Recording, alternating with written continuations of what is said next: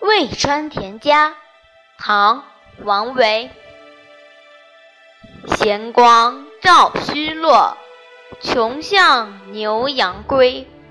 野老念牧童，倚杖候惊飞。雉狗麦苗秀，蚕眠桑叶稀。田夫何锄至？相见。及此献贤意，常然迎是非。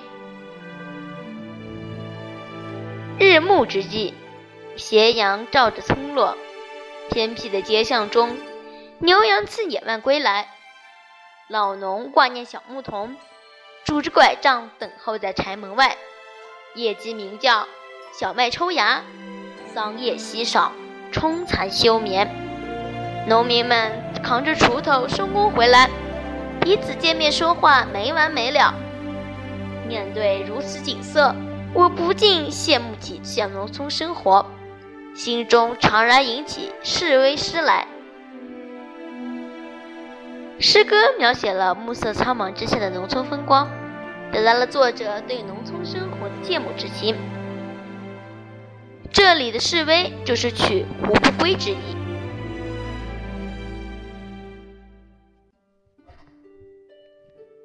王川闲居赠裴秀才笛，唐·王维。